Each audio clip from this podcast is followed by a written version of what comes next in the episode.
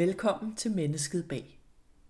Mennesket bag mikrofonen her er Anna Brøndholt.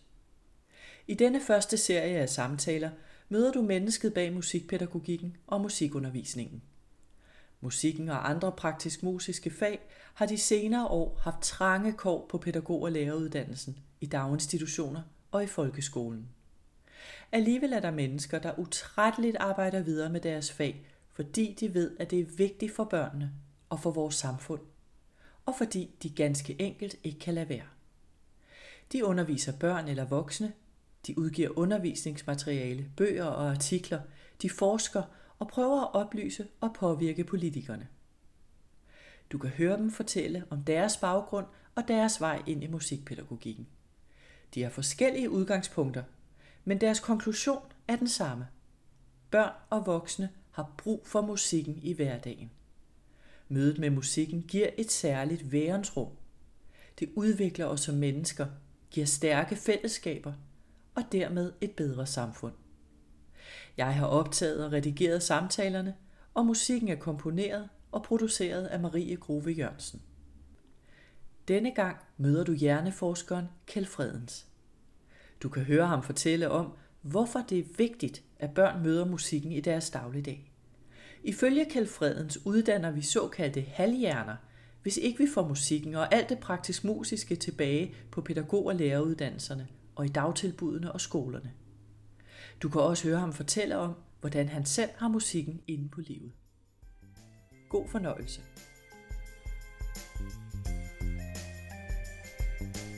Jeg sidder her med Kjeld Fredens, og Kjeld, du har lagt vejen forbi udkantskøbenhavn. Du er på vej fra Aarhus og ind til Christiansborg, og det er rigtig pænt af dig at komme. Jeg kunne godt tænke mig at starte med at spørge dig, om du egentlig selv er fra et hjem med klaver eller fra et hjem med musik? Øh, det er jeg egentlig ikke, det er jeg egentlig ikke, men jeg mødte musikken meget tidligt. Dels jo allerede da jeg startede i skolen. Jeg startede i øh, friskole, hvor vi havde en lærer, og vi, vi pløjede hele øh, højskolesangbogen igennem, så vi fik sunget alle de sange. Jeg kan dem stadigvæk stort set alle sammen. Og så havde jeg et intermezzo et år i en folkeskole, hvor um, jeg oplevede den her gode gammeldags med lærerinden, der gik rundt med violin og slog os i hovedet med buen. Men så kom jeg på gymnasiet i mellemskolen og fik en rigtig god øh, musiklærer, som øh, lokkede mig til at spille violin, da jeg var i tredje mellem. Og så spillede jeg violin, og det gjorde jeg så hele min gymnasietid. Jeg gik til spil, og jeg tror, jeg, jeg, jeg synes næsten, jeg lavede ikke andet end, end at kigge på piger og spille violin, og så og så øh, var det jo et fantastisk øh, musikmiljø, vi havde på gymnasiet der. Vi øh, havde jo orkester, og vi lavede revyer, og vi havde forårskoncerter og med stor kor og det hele, og vi spillede super 5. symfoni og så videre. Så det var, det var virkelig en ildsjæl, den musiklærer, vi havde der. Det øh, er det ikke så meget mere, men øh, det satte mig, satte mig i gang, så jeg øh, fortsatte. jeg startede så med at læse medicin på universitetet og, og, og kom ind i Jysk Akademisk Orkester, og der, det var på Musikinstituttet i Aarhus, og der var der optagelsesprøve på et tidspunkt, hvor jeg var dommer, og der var der en fantastisk pianist, som akkompagnerede, og hende blev jeg så betaget af, fordi hun spillede godt og, og, og så godt ud, så hun blev min kone senere. Så jeg giftede mig til en pianist, og det, det var dejligt, fordi så startede klogt. hele vores tilværelse med, øh, med øh, kammermusik. Og øh, så fik vi, vi har fået tre børn, hvor de to er professionelle musikere. Så musikken har været med mig lige siden.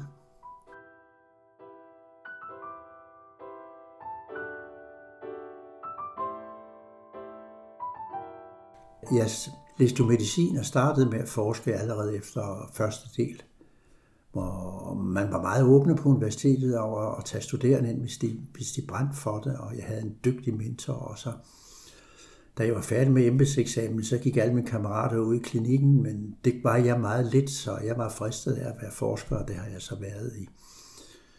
25 år var jeg hjerneforsker på universitetet, hvor jeg så også øh, var institutbestyrer og øh, underviste og alt muligt andet. Det var, det var fantastisk spændende, indtil jeg nåede til et punkt, hvor jeg godt kunne tænke mig at prøve noget andet. Jeg kan nemlig huske, at jeg tænkte, det her det er for godt, jeg kan blive siddende.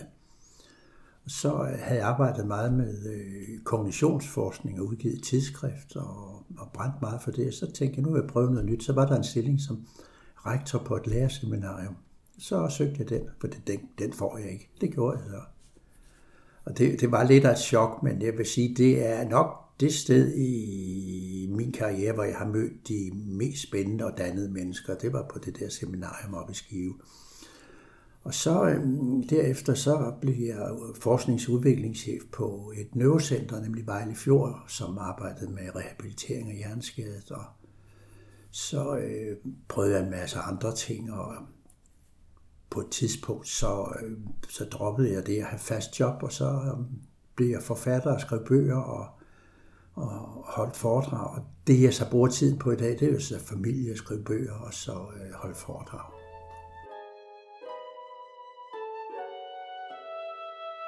Nu har jeg haft samtaler med en del musikfolk, eller hvad skal jeg sige, folk, der arbejder med musikpædagogik.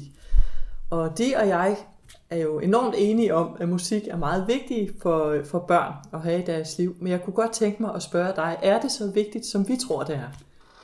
Ja, det, der, der er flere ting i det. Det, det ene er, at man skal, man skal jo lytte til dem, der har fingeren i det erfaring med det. Når I ved det, siger, I ved det er vigtigt, så er det jo vigtigt, og så må vi jo tage jer alvorligt.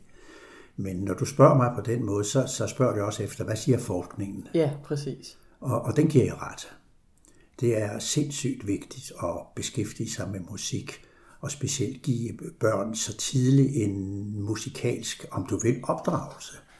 Ikke bare de her korte oplevelser, men en, en musikalsk opdragelse, fordi det viser sig, at ikke bare så bliver man jo interesseret og glad for musik, men øh, det har også en afsmætning for hele individets udvikling masser af år frem i tiden.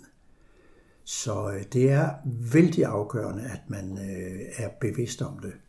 Og det er der, jeg kan blive ked af det, fordi øh, når man nu ved, at forskningen bakker det op og virkelig siger, at noget af det vigtigste overhovedet at give børnene, der er mange ting, der er vigtige, men noget af det vigtigste i børnens sociale, følelsesmæssige og intellektuelle udvikling, det er mødet med musikken. Ja. Så øh, undrer det mig, at videnskabelige facts ikke bliver lyttet til, og at man samtidig med, at vi får en tårnet evidens op for, hvor vigtigt det er, så forsvinder musikken lige så stille i øh, uddannelserne. Jeg har været inde i mange debatter omkring det her, og noget af det, jeg møder, det er, at man siger, at der er jo musik overalt, de møder jo musik alle steder. Det gør det også det er på, i medier og alt muligt andet, men det er ikke nok. Man skal være aktiv. Og det er det, det, der er vigtigt, at man, man, man skal, kroppen skal være bag. Og, og, og øh, hvis, man, hvis man er det, så giver man altså børn den bedste start overhovedet. Hvad sker der i hjernen og i kroppen, når man er aktiv på den måde? Jeg vil hellere sige, hvad sker der i mennesket? Ja.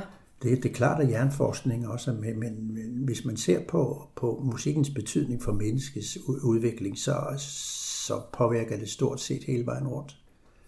Men, men det, der er, er vigtigt at sige i den sammenhæng, det er, at det syn, som jeg har på udvikling, som jo er øh, et, et syn, som i den grad vinder indpas, det er, at læring starter med kroppen forrest. Og det, og det har jeg så lige skrevet en bog om. Og det, det betyder jo, at når vi, vi ser på, på børns udvikling, hvor vi drømmer om, at de kan blive dygtige til at abstrahere og den slags ting, så starter det altså helt i det konkrete med, med, med kropslige erfaringer. Musikkens rytme tager afsæt i kroppen. Og hvis vi prøver at kigge på øh, de grundlæggende elementer i kroppen, så, så er det, hvis vi kigger tilbage til rytmikken, så er det jo kraft, rum og tid og relationer. Kraft, kraft rum, tid, tid og, og relationer. Vil du uddybe det? Ja, det vil jeg. Prøv at se, du står med en fodbold, og så sparker du til den. Det er kraften. Bolden bevæger sig gennem rummet. Den har en vis hastighed, afhængighed, hvor du øh, sparker, hvor hårdt du sparker, det er tid. Og så, hvis relationerne er i orden, så rammer den mellem stængerne, stængerne så det bliver mål. Ikke? Kraft, det er for eksempel musikkens øh, styrke, det er stærk svag, det er betoning, det er også stillstand, altså pauser og så videre, som børn allerede fornemmer, fornemmer i kroppen der. Spil lidt kraft, ikke også? Og så, så tuner man op, og, og man kan faktisk også se, når, når folk de ligesom fornemmer, at tonerne skal være høje, så ryger vi over i rummet, så løfter de sig. For kroppen løfter sig, når man synger højt, og når man synger dybere, så synker man lidt sammen igen. Så kroppen den er et instrument i sig selv. Så forudsætningen for os at spille aktivt med et instrument, det er det første instrument af kroppen. Tid. Jamen det er jo også, at man kan spille hurtigere, man kan spille langsomt. Rytmen er jo også en del af tid og timing. Rytme er både kraft og der og så videre. Og når det drejer sig om relationer, jamen så oplever man det jo helt tydeligt, når man laver musik sammen med andre. Hvor man jo i den grad ikke bare lærer at lytte, men lærer at lytte til hinanden, lærer at indordne sig, lærer at tilpasse sig, uden at man mister sig selv, men faktisk, og det er jo det, der kan være paradokset for nogen, bliver sig selv i interaktion med andre mennesker. Og hvis vi tager uddannelsessystemer og ser på det, for eksempel, vi har det, vi behøver ikke gå til Canada nu og alle mulige andre steder, for vi har jo Sangerskolen i København. Og der har man jo musik. Øh, er det Sankt Anne? Sankt Anne, ja. ja, fra 3. klasse. Det er jo en time hver dag, man har. Og, der, og, det, og hvis man ser på, mange af dem går jo videre i gymnasiet, og det er jo et af de gymnasier, der klarer sig super godt herhjemme. Og det, som jeg har hørt derinde, og som jeg også kan erfaring, for jeg har to børnebørn, der går der, det er, lærerne har nemmere ved at få, at få, at få, at få ro i klassen, fordi de i sig selv allerede har fået den holdning via koaktiviteter, at man lytter til hinanden og er indstillet på at øh, også kunne gøre hinanden gode. Så på den måde, så kan man jo se, at det at synge i kor, du kender det også selv, du har selv gjort det, jo ikke bare giver en glæde ved musikken, men også styrker en personligt på social plan. Det bakker forskningen jo op og siger, at musicerer man med andre, så udvikler man i den grad en, en, en tæft for at kommunikere med andre, og det vil sige hele den nonverbale side af kommunikation. Forskningen skældner jo mellem, når man laver musik, og så ser på overførselen, at musik er en form for kommunikation, det kalder vi for kommunikativ musikalitet. Men vi kan også vente om at sige, at nej, undskyld, vi snakker om musikalsk kommunikation. Musikalsk kommunikation, men det udvikler sig også til kommunikativ musikalitet. Fordi det kræver en form for, for øh, musikalitet at kunne kommunikere med andre, fornemme, hvad man siger, hvad der ligger mellem linjerne, hvad man ikke siger, og hvor aflæser man det hen i kroppen. Så der er norske forskere, der lige frem øh, skruer bissen på og siger, at musik er gestik. Og så kan du godt se, så er kroppen jo med i det hele. Ja. Og, og hvis man øh, for eksempel øh, tager det rumlige i, i musikken og, og smider små børn ind i et, et musiklokal og spiller, jamen, deres bevægelse vil i den grad være dikteret af musikkens kvaliteter. Hurtigt, langsomt, og de ved lige bestemt, hvor i rummet tonerne er, om det er høje toner. Fuglene, de piper helt op ved loftet, ikke? og bassen ligger helt ned på gulvet. Det har de helt på det rene, fordi kroppen allerede der sætter øh, en, en, et vigtigt fundament for deres musikalske udvikling. Så, så det, man, det man kan sige, det er, når man ser på den her teori, som hedder embodiment of mind, det er, at børnenes umiddelbare oplevelse af musik, det er, at der er et eller andet, der er noget i rummet, hvor man tolker ved hjælp af sin egen bevægelse. Så der er bevægelse og musik. Men det, de opdager gradvist, det er, at musikken er en bevægelse af musikken, altså en bevægelse af musikkens elementer, bevægelse af, af toner osv. osv. Og pludselig så opdager de pludselig, at jeg kan, med de forudsætninger, jeg har, kan begynde at møde noget nyt, at forstå det. Og det er hele pointen ved, ved, ved det, det helt nye ved hjerneforskning i dag, det er, nu bruger jeg to tunge begreber. Hjernen er ikke reaktiv, men den er proaktiv. Det må du gerne forklare. Ja, det vil jeg godt. Øh, det er stadigvæk den mest almindelige opfattelse, at hjernen det, det er sådan en modtagestation for det, man, man, skal, man skal bearbejde. Ikke? Det er ikke i skole, skulle man sidde stille og høre efter, og så kunne man altid se, om det har hæftet sig. Det er en reaktiv side der. Ligesom man har et fotografiapparat, man kaster noget ind, og så dannes der et billede. Sådan fungerer hjernen ikke. Det vil være rigtig dumt af den. Fordi der er så mange påvirkninger, at den er nødt til at sortere. Og det gør den ved at være proaktiv. Så på baggrund af de erfaringer, man har, så vil man med alt det, man møder, og det, man hører og oplever, så vil man allerede lave en, en forudgriben og prøve at ligesom vælge noget af det, der kommer. Og det vil sige, ved at være proaktiv, så har man allerede indstillet på, at jeg tror, det jeg er i gang med her, det handler om de her de ting der. Og har man ret, så griber man det, der sker, og har man ikke ret, så sker der en læring. For det øjeblik, der er en misforhold mellem mine forventninger om, hvad det er, der kommer, og så det, der kommer, så begynder jeg at tænke, på, hvad var det, der skete? Og så begynder der at ske en ændring hele tiden. Og det er jo lidt interessant, fordi det betyder jo, at hvor man i en reaktiv situation hele tiden vil sørge for, at man skal være så fejlfri som muligt, altså bare tage fat på det og forstå det med det samme, så siger den anden, du lærer jo realiteten også ved at lave fejl. Og det er jo netop det nysgerrige på at lave fejl, og den fejlfinding der. Og hvis du øh, ser på holdninger hos folk, der beskæftiger sig, for eksempel elever, der skal lave musik, så er det jo tydeligt, at de elever, der kommer længst, og dem, der klarer sig bedst, det er dem, der morser over de fejl, man laver. Man reflekterer over dem og finder ud af, hvorfor det var en fejl, og så kommer videre, frem for at stå og tæske med at være fejlfri. Så øh, det er det syn, når man snakker om læring med kroppen, får, som hedder embodiment of mind. Og det er altså et område, som virkelig er en rivende udvikling. Men det virker lidt som om, at de øh, regler, eller hvad skal jeg sige, den tænkning, der bliver lagt ned over skolen og også børnehavene, er på en eller anden måde stik modsat det, du siger. Ja, der, der er to, to ting. Den, den ene, det er, det er, det er den tænkning, som øh, beslutningstager, de lægger ned ja. over det. Og den, det er den, den, jeg tænker på. Ja, den, den er ofte i modstrid med de erfaringer, en lærer og en pædagog har derude. Fordi lærerne og pædagogerne, som er tæt på børnene, de er jo dygtige nok til at vide, hvad det er, der er på spil, fordi de har børnene hele tiden.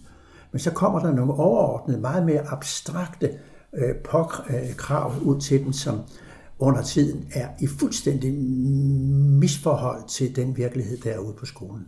Og så, så skal der altså i den grad sætte tingene i stå.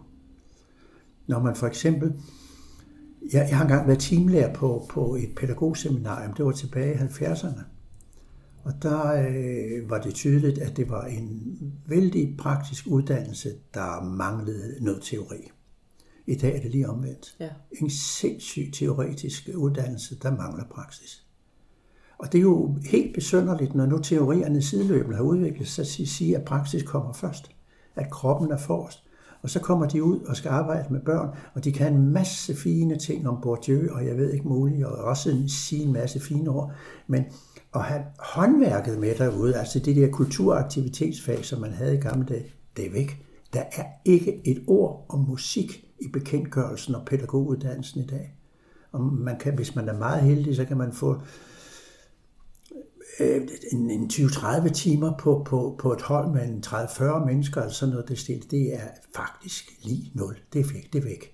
Og det, der jo er bekymrende, det er, at fødekæden den er knækket. Fordi den, den interesse og den kultur, man skulle have lagt for musikken der på et meget tidligt tidspunkt, den blomster kun de få steder, hvor der stadigvæk er ildsjæl, der tager fat på det og arbejder med det. Men det er ikke ret meget.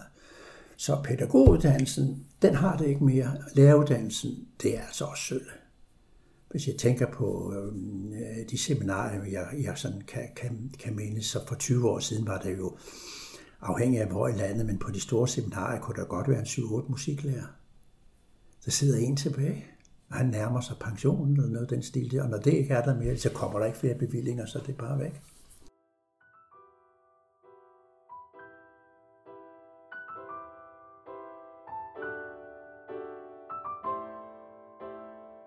Hvad er det, for, hvad er det så for mennesker, vi, vi, vi uddanner, eller hvad skal jeg sige, helt og opdrager helt fra børnehaverne, hvor, de, hvor det her er væk? Ja, det er det, der er et godt spørgsmål, fordi jeg, jeg vil lige starte med at sige, at det, det der er dagsordenen set fra, fra de her politikers side, det er jo, at profit er vigtigere end demokrati. At man, øh, nu, skal jeg til, nu skal jeg til høring her i, i dag, hvor vi skal se på, om børnene i børnehaven og i pædagoguddannelsen, om de er rustet til den IT, der kommer. Hvor jeg jo meget gerne havde set spørgsmålet var stillet lidt anderledes, nemlig hvordan man ruster børnene til en fremtid, og hvilken rolle IT kunne spille i den sammenhæng. Men ved at stille det spørgsmål på den måde der, så har man også ligesom bukket hovedet og sagt, at IT det er der, og det kører bare, for det er økonomidrevet. Og dermed så kan du igen se, hvordan det hele tiden er det er mere, der er mere sigte på, på besparelser end på børnenes udvikling. Og det, og det betyder, at jeg har en gang imellem været grov at sige, at vi er i gang med at udvikle halvhjerner. Ja. Og, og, og det er, at der er alt for meget tilløb til, at man vil digitalisere børns udvikling. Hvis du tager folkeskolen for eksempel, så er digitalisering og, og digital forarbejdning, det er det, at man hele tiden skærer tingene ud i små stykker, man adskiller tingene. Og det er rigtigt. Børn skal jo også, børns hjerner er et mix af digital og analog forarbejdning. De skal lære forskel på en hund og en hest, for eksempel. Og det er jo en digitalisering. Men børns grundlæggende tænkning er i den grad analog. Det er hele tiden, når, når de møder noget, så leger de med det, så, så siger de, hvad minder det om? Hvis vi er ude at rejse og ser en masse fremmede ting i, en, i en fremmed verden, så ser vi jo ikke det samme som de, dem, der bor derude, de gør det. Men vi siger, det minder lidt om det, vi kender herhjemmefra. Så der er det, der hedder en isomorfit. Vi siger hele tiden, hvad minder det om? Du kan godt se, når vi snakker om det før, at vi har noget med, som gør, at vi tolker det, vi oplever på den måde der. Og det betyder, at hvis vi ser på, på, på folkeskolen i dag, så, så er den i stor udstrækning, vi taler om det digitale læringsrum. Vi er ikke om det analoge, men det digitale læringsrum. Og hvis du ser på det, så er det hele tiden prøver, det er test, det er læringsmidler, som kommer oppefra, det er læringsportaler og alt muligt der. Jeg var for nylig sammen med matematiklærer ved en konference, hvor de selv havde lavet matematikbøger, og sagde, det her det er jo spændende, det I selv laver. Så sagde jeg, bruger I det? Jeg sagde det, ja, men vi har ikke tid til det. Så sagde jeg, hvad mener du med det? Jo, fordi vi har en masse overordnede krav, vi hele tiden skal leve op til. Og hvis vi udelukkende, og hvis når de udelukkende gør det der, så får du et digitalt rum. Nu kommer min pointe. Hvis du er inde i et rum, der i forvejen stort set definerer, hvad der skal leveres i en uddannelse, så får du det, der hedder en ydre motivation. Du er styret af ydre krav hele tiden. Hvorimod, i, den analog, i det analoge læringsrum, der, der dyrker vi indre motivation. Og så kan vi spørge dem, der beslutter, hvad er drivkraften for børns udvikling? Det er deres indre motivation. Så hvis vi ser på, hvilke aktiviteter, der virkelig får dem til at brænde for en sag og, og styrke deres indre motivation, så er det virkelig, i virkeligheden alle de fag, der er fjernet. Og det er jo, det er jo, det er jo en, en drastisk påstand, men den kan jo desværre underbygges. Fordi undersøgelser viser, at hvis man skænder mellem to former for skoler, og det gælder jo også tidligt i forløb, nemlig kunstrige og kunstfattige skoler. Altså, det er de kunstrige skoler, hvor man har en masse kunstneriske fag som billedfag og musik og ovenkøbet dans og drama og alt den slags ting, som man jo øh, vil gribe sig til hovedet som beslutningstager, for det er jo spild af tid. Så viser undersøgelserne, at børn i kunstrige skoler, sammenlignet med kunstfattige, som vi har det herhjemme, klarer sig signifikant bedre på samtlige parametre. På trods af, at de har mere tid, de har fået tid sat af til de kunstneriske aktiviteter på bekostning af alle de fag, som vi går og måler herhjemme. Det er veldokumenteret i kæmpe undersøgelser og analyser.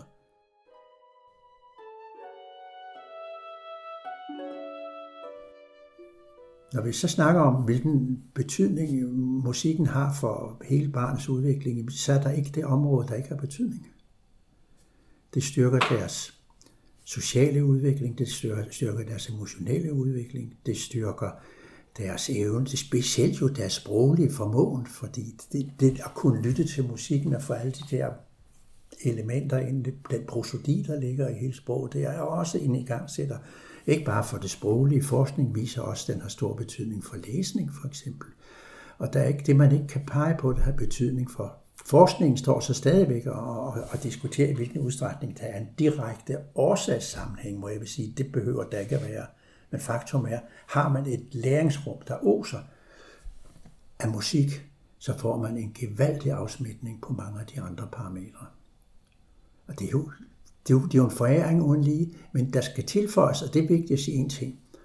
Styrken af, af den overføring, man også kalder for transfer, ligger i, at man arbejder seriøst og professionelt og, og med, med musikken, og det vil sige, at musikken skal være et mål i sig selv, før den virkelig bliver et stærkt middel til hele den personlige udvikling. Ja, vil du ikke uddybe det lidt? For det er jo noget, man, man ofte taler om. Skal vi have musik, fordi det, giver, det har en masse gode sideeffekter. Nej, vi skal have musik, fordi vi skal have musik. Ja.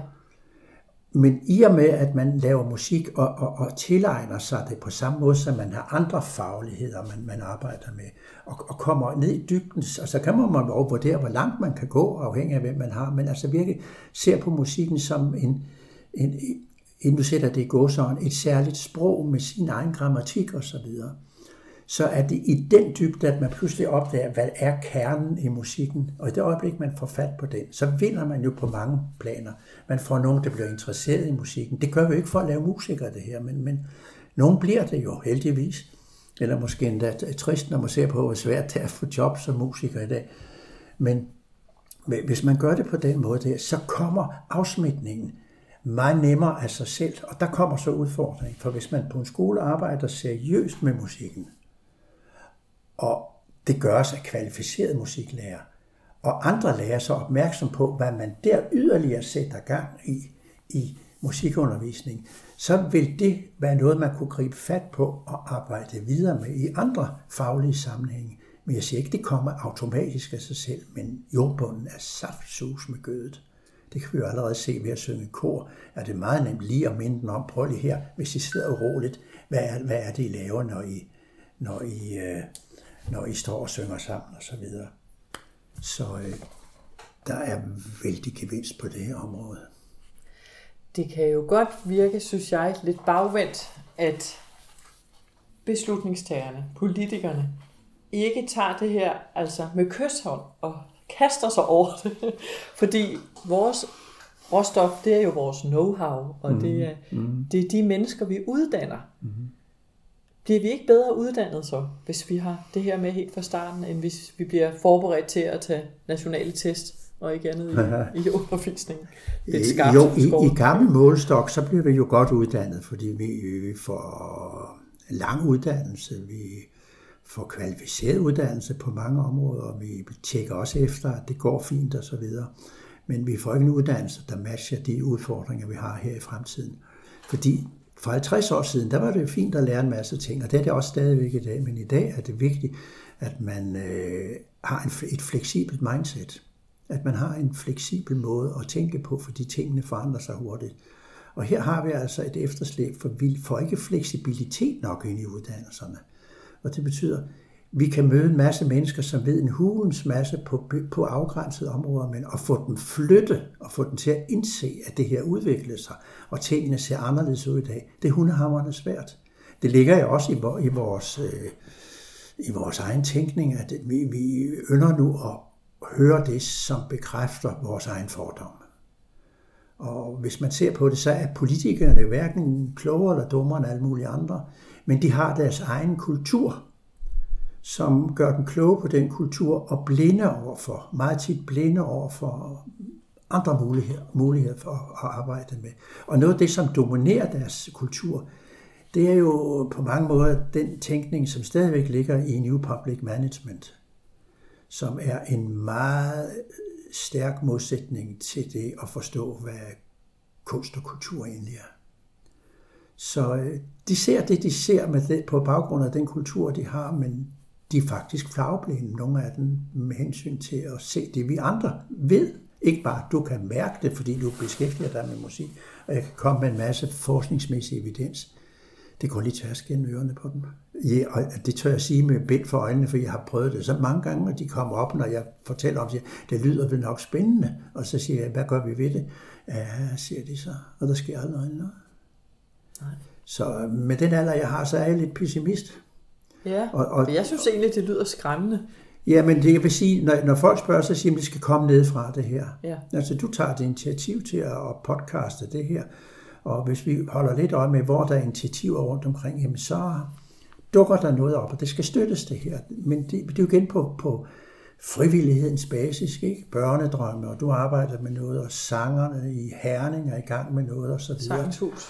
Så øh, lige så stille, så begynder der at ske noget. Men det, der er vigtigt, det er, at det ikke er isolerede fraktioner, men at de på en eller anden måde også kan finde sammen og støtte hinanden. Ja. Så de ikke ligger i konkurrence med hinanden, men kan bevare deres særstatus, selvom de samtidig arbejder sammen. Jeg mener, det skal komme nedefra. Men det skal komme hurtigt. Ja. Ellers hvad? Jamen, så sker der det, at al kultur og tradition og hvis det ikke værnes om det, så forsvinder det. Så enkelt er det. Altså, det værste scenarie, det er, at øh, den musik, vi holder af, som jo også er den klassiske musik, det bliver så noget på museum, man kan gå hen og høre på en gang imellem, der er ikke nogen, der dyrker det mere. Og det er jo det, man skal være opmærksom på, at det, tingene kommer ikke bare af sig selv, fordi vi ved, at øh, musik, og specielt jo klassisk musik, har en meget stor værdi. Det skal jo ikke bare tage det sådan selvfølge, det er der. Det skal dyrkes. Og der er jeg bekymret for, at det er noget, der forsvinder lige så stille. Også når jeg hører nogen sige, ja, ah, men det er jo gammel musik, man spiller, ikke? Man skal have alt det nye. Og der, der, der er til at kunne sige, at det her, det her er jo ikke gammel musik. Det er jo klassisk i den forstand, at det er tidløst. Det er jo toppen af kvalitet, når det drejer sig om at beskæftige sig med musik, men toppen af kvalitet set i forhold til en bestemt historisk kontekst. Men hvis man virkelig vil forstå sig for, hvad musikken kan som sprog, så er det jo ligesom at også at sige, vi læser ikke Shakespeare mere, fordi det er for gammelt, ikke desto mindre er der jo guldkorn, både i Shakespeare og i al den gamle litteratur. Det er det, vi skal huske. Men hvis vi ikke dyrker det, så er det væk. Olevel havde vi i gymnasiet. Hvor mange, hvor mange øh, beskæftiger sig med det i dag? Ikke? Nej, det, det, der, det, der er, er vigtigt i dag, det, det hedder STEAM, Science, Technology, Engineering og Mathematics, fordi det giver øget hvad hedder, beskæftigelse, og det giver økonomisk afkast på samfundet. Det er der intet ondt i. Det er problemet bare, at hvis det trumfer, øh, at du ved, tryner de kunstneriske aktiviteter, så vinder teknikken over, over det humanistiske. Og der er der jo et godt spørgsmål tilbage. Det er, hvordan kan vi sikre, at børnene udvikler sig som mennesker, og ikke bare som partnerskab til en teknologi og en robotverden. Og det kan jeg godt være lidt bekymret for. De mennesker, som skal ud og arbejde i den teknologiske verden, vil sikkert også blive dygtigere, ud fra det du siger, hvis de var mere hele mennesker. Og Bestemt. for eksempel musikken med. Det ville jo blive en win-win, som man siger. Og, man og mange af dem, der arbejder ude i det, øh, beskæftiger sig også netop med, med de kunstneriske aktiviteter. Det ved de udmærket godt. Det, det der med at, at skælde ud på, og det der med de djøffer og den slags ting, det er, det er, det er lidt ondsindet. Øh, fordi det er jo et udtryk for en generalisering af en bestemt øh, nøjeregnende kultur, som øh, ligesom ikke rigtig kan se, at der er noget øh, andet at beskæftige sig med. Men, men folk, der arbejder med det her, de ved udmærket godt, at de kan ikke leve uden de vitaminer, man får fra kunst og kultur. Og det er jo veldokumenteret, for de, de byer, der virkelig vokser, både med hensyn til produktivitet og økonomi, det er vidderligt de dyr, øh, byer, som dyrker kunst og kultur. I Tyskland har der jo lavet store undersøgelser, der viser, at der, hvor man har de store symfoniorkester og operaer, der kan du faktisk korrelere det direkte til økonomisk velstand og udvikling i byerne. Og det, det må man jo godt være opmærksom på. De regnstykker findes jo helt klart, så hvis du fjerner hele det der kulturelle grundlag, så viser det så også, at folk svære ved at flytte derhen. De gider det ikke. Og så behøver vi heller ikke være så bange for alle de fremmede kræfter udefra, der udlægger vores kultur. Hvis vi nu selv styrkede os indefra. Jo, jo, jo. Ja, men det er jo også det, jeg startede med at sige, at udviklingen ligger jo i at blive nysgerrig på det fremmede. Ikke nødvendigvis selv at blive fremmed, men altså opdage hele tiden, at i det, det møde med det fremmede, at man også bliver klog på sig selv. Ja. Ja. Kjeld Fredens, jeg håber, at de lytter til dig i dag på Christiansborg. Ja. Og så vil jeg sige tusind tak, fordi du lagde vejen forbi. Godt. Tak. Selv tak.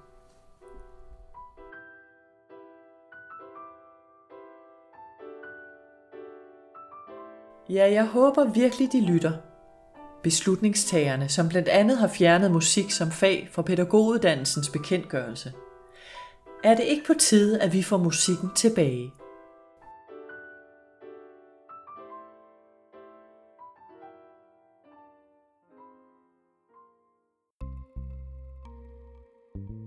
Du har hørt Mennesket bag musikpædagogikken, som i dette sidste afsnit var Kjeld Fredens.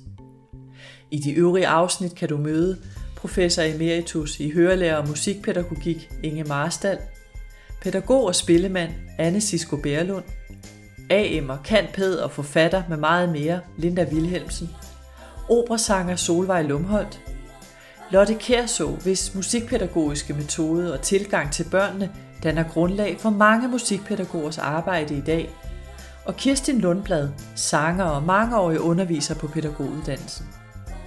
Alle afsnittene kan findes på Facebook-siden Mennesket Bag og som podcast.